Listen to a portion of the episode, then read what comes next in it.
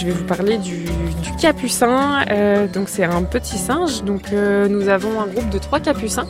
Euh, et parmi eux, en fait, on a Lélé. Donc Lélé, c'est notre petite femelle. donc elle a une histoire un petit peu particulière. Elle est arrivée chez nous en 2010. en fait, une personne sans domicile fixe, et eh ben, malheureusement, a été hospitalisée. Et donc, du coup, en fait, il a été recueilli par la suite par la SPA de Perpignan.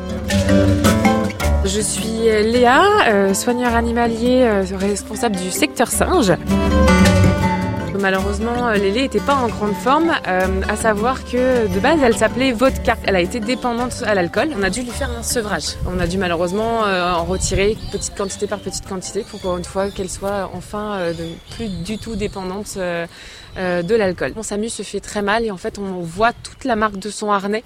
Euh, donc du coup elle a des poils partout, sauf à ce niveau-là euh, parfois. Des fois ça revient bien, des fois ça revient pas. Malheureusement on peut peut pas y faire grand chose. C'est pas forcément un stress, c'est vraiment la mue qui se fait se fait très mal. C'est aussi une toute petite femelle. Elle a vraiment un petit gabarit pour pour comment dire pour son espèce. Donc du coup on suppose aussi que c'est malheureusement une mauvaise croissance qu'elle a eue à cette période.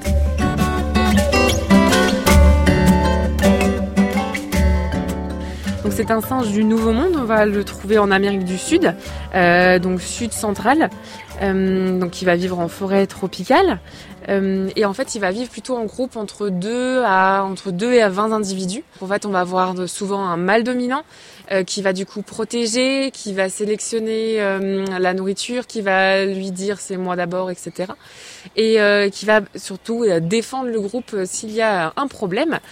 Euh, par contre, euh, pour tout ce qui est euh, le reproduction, en fait, ce sera pas forcément lui euh, qui ira en premier.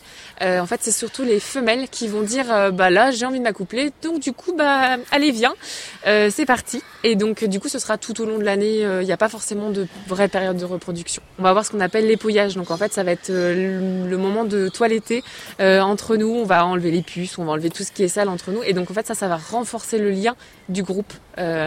Et bien ça, malheureusement, euh, dans notre groupe, on l'a pas réellement. Euh, on l'a vu une ou deux fois, mais c'est vraiment très rare. Aucun de nos trois individus n'a connu, euh, connu un autre groupe.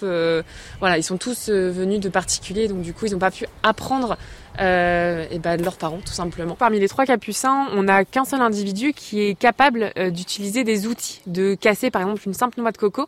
Euh, normalement dans la nature ils sont capables de le faire, ils vont utiliser une pierre ou alors tout simplement lancer la noix de coco au, milieu, enfin du haut d'une falaise ou du haut d'un arbre et donc du coup elle va se casser simplement. Euh, Lélé malheureusement n'a jamais appris, même si elle le voit faire, elle n'a pas assez de force et elle ne je ne sais pas si elle pense ou pas le faire. Elle est assez intelligente quand même pour se dire allez copain, tu vas me le casser euh, juste pour moi puis je mangerai après. Le capucin est en préoccupation mineure donc euh, il n'est pas une espèce qui est vulnérable actuellement euh, même si malheureusement avec la déforestation ça pourrait bientôt arriver si on continue comme ça.